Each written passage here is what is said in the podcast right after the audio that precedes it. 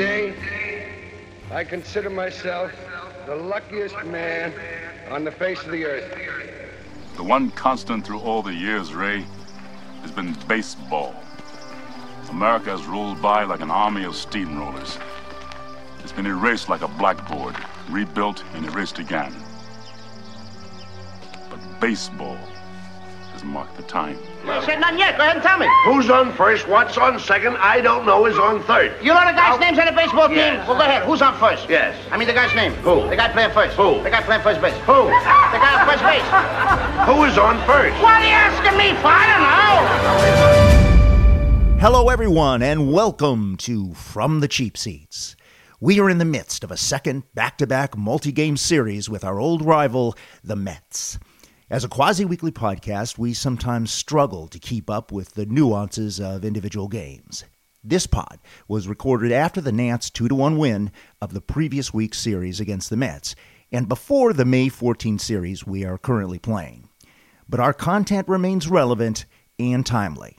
And we promise you a follow up to this entire four game series once it is concluded. So, without further ado, we are very pleased to welcome back our official Mets correspondent, Leonardo from Manhattan. Yeah, thanks, Dad. Um, you know, disappointed in the Mets, um, and it seemed like neither team wanted to win any of these games. We had a good first game with Syndergaard, You but did. Um, you know, I think uh, there's a Latin word, uh, infirmi, infirmi, which means weak, and the Mets were weak. Um, even you know, our best players were not having good games, and it's tough to be good when you have uh, two out of nine players playing anywhere up to the potential. We're not pitching. We're not hitting in timely situations. The only people that uh, are hitting are Jeff McNeil, and he had a, I think he was what uh, he was two for uh, two for nine in the series. No, two for eleven in the series. So he didn't hurt you at all, and um, we're just not a good team right now. Well, but are, are, you're, you in uh, second or third place? Uh, we are, I think, in third now. Yeah. So, and it doesn't look like we're going to be coming up for air anytime soon. You know, our general manager uh, in the beginning of the season, uh, Brodie Van Wagenen, uh, there was not a microphone that he did not pass up a chance to speak in front of, and he was all, "Hey, I'm the greatest general manager in the world, and I was an agent, and I'm going to fix this ship." And uh, this is more looking like the Poseidon Adventure or the Titanic than any Caribbean uh, cruise line. And you know, there are some people here. You know what would be another good bet, Thad, is to see we could either do double or nothing, or to see which of our managers is going to get fired first. Yeah, well, that no, that would be a good bet because I think that I think we are in the uh, manager roulette season. Uh, the ball is bouncing. Who will get fired first? Yeah, yeah. We have uh, Jim Riggleman as our bench coach, which you know he's barking in uh, in uh, Mickey's ear all the time. So basically, uh, some people are saying that he's making a lot of the the decisions. And you know, today the manager, you know, there's no more Sparky Andersons, there's no more Billy Martins, there's no more uh, Lou Piniellas or uh, Jim, uh, the Cardinals guy, Jimmy La Russa. Uh, you know, the managers now are basically assembly workers on uh, on a line, and they do what is told, uh, what they're told. They pitch who they are told to pitch, and I think there's I don't know. I'd love to hear your thoughts on this, but it it, it seems like the manager makes probably the least amount of difference on the team these days. Well, it was certainly. I mean, it seemed like Dusty was sort of one of the last of the great old managers from the um, from the '80s and the '90s and the 2000s. So even though he never won a World Series, he um, you know he got quite a few pennants and he he had w- many many many winning seasons. We had two seasons back to back where we won like 98 games, and then Yep. all of a sudden uh, Davey walks up and then we win like 80 games. And this year we're not even going to get into the 70s, maybe. if we're lucky. So um, uh, there was a difference. Now, obviously, we lost Bryce this year, but uh, Yep. they we had Bryce last year. And we had everybody last year. That's you know for sure, and I think uh, you know Bryce Harper and Vanilla Ice have something in common. They're both cool right now, Uh, yeah, but Bryce is batting 222. Uh, so, and last year, what did he batted 249? And uh, this kid was hailed as a, a no miss Hall of Famer. Um, you know, I, I don't even. It would be hard. You'd be hard uh, to say, hard pressed to say he might, that he'll make the All Star game. He's got 60 strikeouts for the Phils already, and um, that's he's about what a fourth of the way through the season. He's got about fourth, fourth of the way through the season. So Yeah, what, uh, we're you look 42 games, I think? yeah. 42, 43. So I mean, he's looking at, at a big. Uh, you know, he struck out 169 times last year. I know we're talking Nats and Mets, but um, it just goes to show that you know what what kind of contribution did Bryce give last year. I think some of your guys are kind of getting a little bit past their prime, and for the Mets, uh, we just have a lot of round pegs and square holes. Uh, we still miss Cespedes. Um, so I just don't know what to say other than I think Brodie Van Wagenen, our general manager, left our left Mickey Callaway in as a manager. You know, because he didn't hire anybody. He didn't hire Mickey. So I think he figured, hey, if we do great, it'll be me because I got all these players. And if we don't do well, I'll just blame it on Mickey and I'll give Jim Riggleman the job.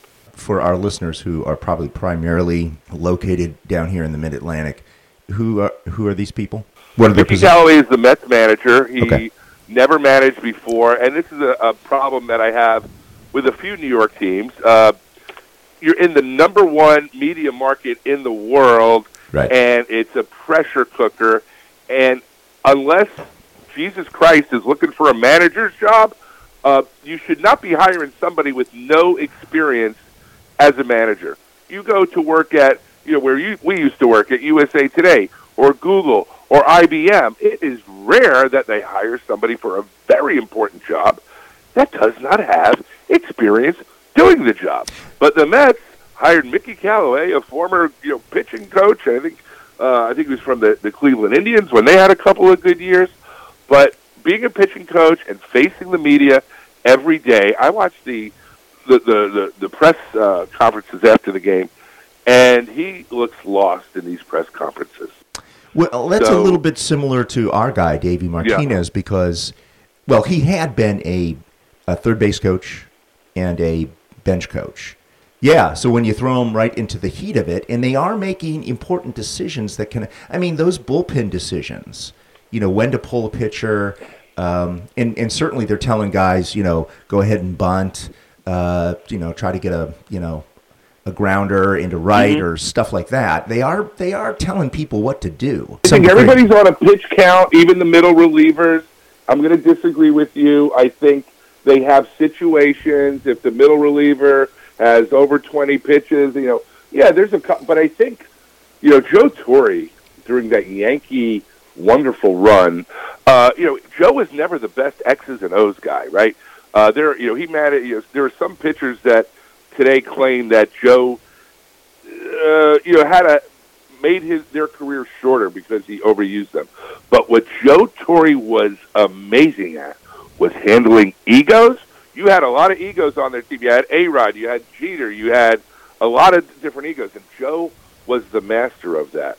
Um, but since both teams were less than stellar, uh, and I know you were at one of the games, Dad, I'd love to hear a little bit about um, you know what you ate at the game, how good or bad was it, and what was the crowd like? Like, what's the DC crowd like with a mediocre team like this? Do they come late, leave early? Love to hear a little bit about that. I was expecting to walk into a uh, an empty stadium, but it was a Wednesday night. Wednesday night, we're still in school here, and uh, uh, I don't know, something like almost twenty seven thousand people came out.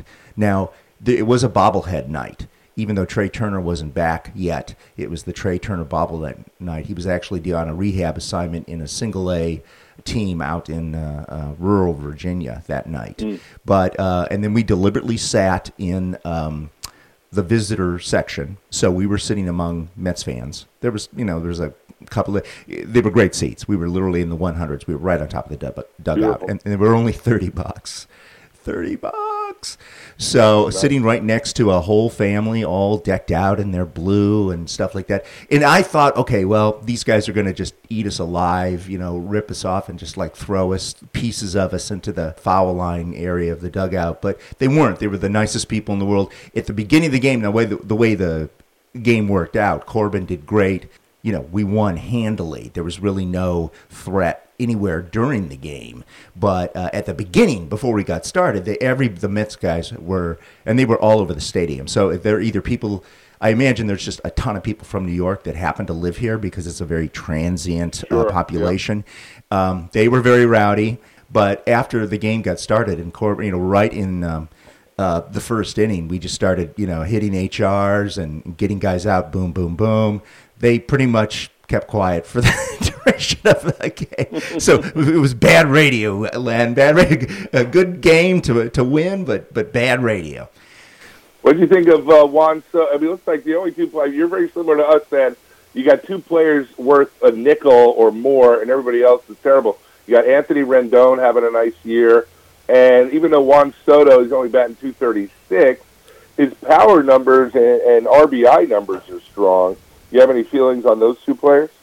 Well, Rendon um, had just come back. He had been um, he'd been gone for a while. I can't remember. He was he had been hit by a ball and uh, in his bicep or tricep or something. So he was he had been out for a few weeks. So he had just come back this week, which was great. And he just it seemed like he you know he didn't need to really ramp up. He was fielding unbelievable fielding. I mean he, the stuff. I mean he's not the tallest guy in the world, but you know a guy will hit a line drive. He will jump four feet in the air and grab it, and um, it's it's awesome. So he's yeah, doing he was good. six for 11 against us in that series with a, a couple of RBIs and a few runs uh, scored. So He's uh, the he best hitter we've got. You know, now we'll see about Trea. Trea was having, I mean, Trea got his injury, broke, uh, had his index finger broken at the game Cassie and I went to that Bryce Harper game on April 2nd.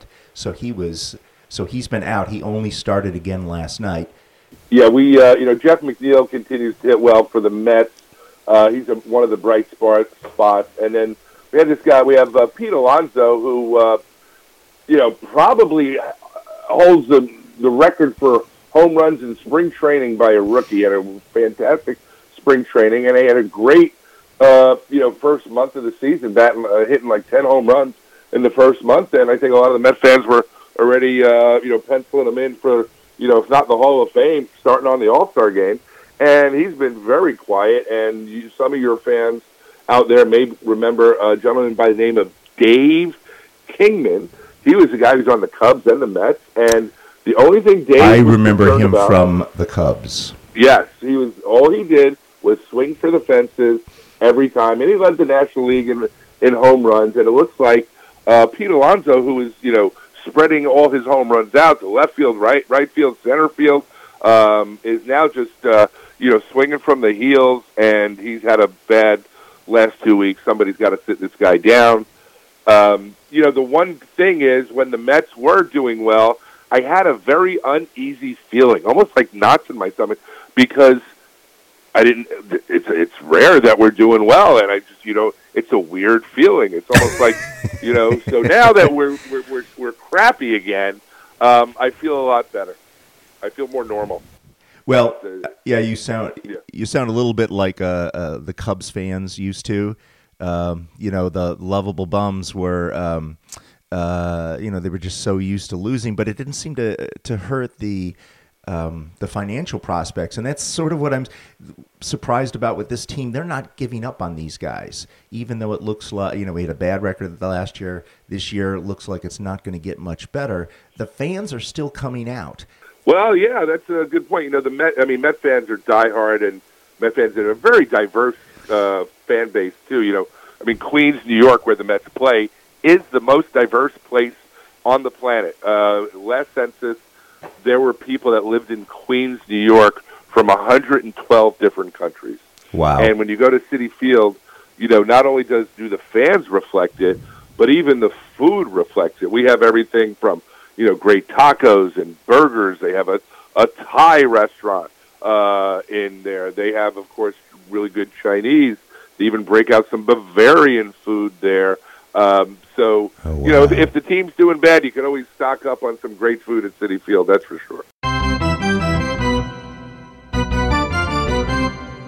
I have a question for you, Yeah. which has, has come up a few times. So everybody, um, you know, all the Mets fans, everything says Mets, M E T S, Mets, Mets, Mets, or just just the M.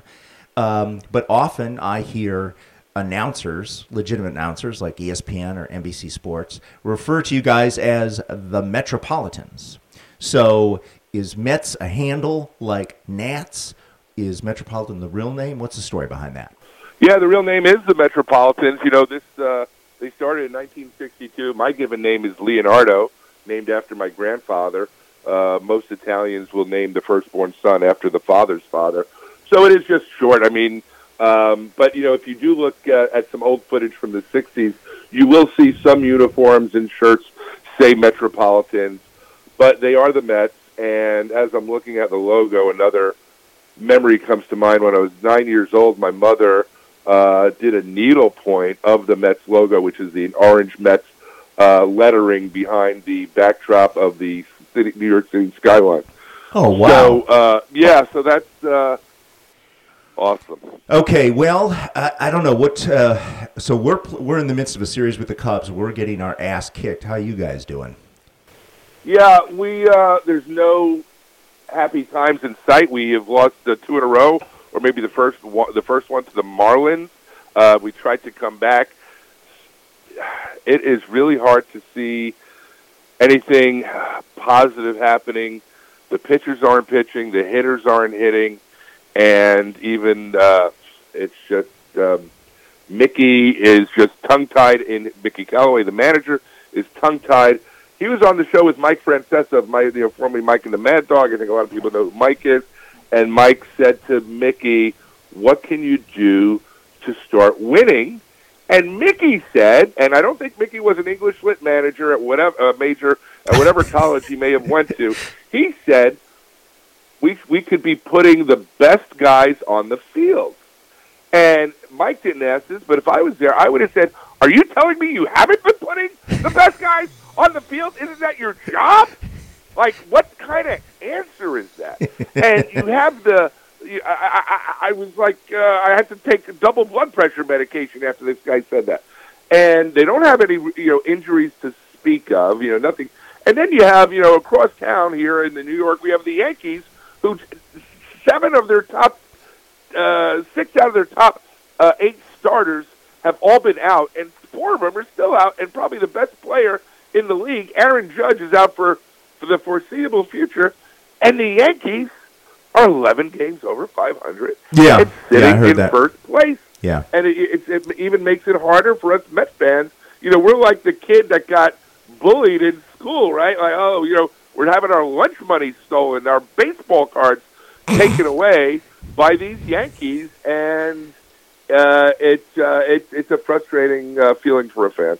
Yeah, well, it, it, uh, similar to our excuse as well. We were we kept telling ourselves and announcers were well, you know, with all these injuries, everybody was out. Was out that's why we're losing. All the, it's because of all the injuries. But now, as of this week, you know, Rendon is back. Trea Turner started yesterday. The only guy really who is out now is uh, Zimmerman. You know, and he he was an incrementally uh, uh, key to our success, even though he has spurts of being good. He's at the very tail end of his career.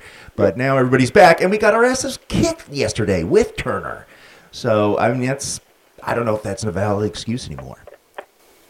I don't know. I think um, the, the the the one bright spot is you know we're getting some good weather here. You're getting some good weather there. Even if the Mets are terrible, and I assume the same with the, the Nats. I live uh, seven miles away from the stadium. I think it's eight, and there's something to be said for going on a weeknight or a weekend day, and it's 75 degrees, and the sun is shining, and you're watching a Major League Baseball game. Uh, you know, it's like your most of your troubles, if they're not you know so important, seem to go away, and it's just a fun three hours, regardless. And another nice thing is the more the, the worse the Mets get, the cheaper the tickets get, especially on the secondary market. Uh, there are some tickets now going for next week. I'm seeing uh, on Ticket Monster, which is a site I like. Uh, you know, for ten dollars for decent seats, people are just Wow. unloading them. So if there is a bright spot, um, that would be it. That's it. Now, the only other bright spot I will say is that I mean we're seven games. I mean we're in fourth place and we're seven games back from the Phillies. Only seven, which is not inescapable No. uh, in terms of recovery. So nobody's running away with this division. I mean, if everybody got their shit together, we could actually have, you know, get back in in um, in the running here. Either you guys or us. I mean, you must be only like five games or four games. Well, back. we're four and a half games out. Yeah, I think uh, you know uh, in the Jewish faith, uh, the the men and the and the and the boys and the girls get bar mitzvah at age typically age I believe twelve or thirteen, and after 41, 42 games, uh, the Miami Marlins are not even in the bar mitzvah range. They have eleven wins, um, so they are definitely out of it. Though they beat us yesterday. So you are right, and the Phillies are not invincible. Bryce Harper is not having a, a great year. Atlanta, uh, you know, I, I was I think I was wrong about them. I thought they played uh, enough over their heads last year that their nose were bleeding, but it looks like they're coming around. So it'll be interesting to see what happens, and I look forward, you know, to our next series uh, with you guys. Okay, well, very good. Uh, thank you again for uh, joining us on this uh, post-series edition of From the Cheap Seats, and we will uh, we'll have you back really soon, Leonardo. My pleasure, Thad. Thank you. So that's it for this episode, everyone. You can find this series on iTunes, Spotify, Stitcher, SoundCloud, as well as many of your favorite player apps. You can also follow us on Twitter at The Cheap Seats, and you can reach us by email at thecheapseatsdc at gmail.com. So see you next time on From the Cheap Seats. Me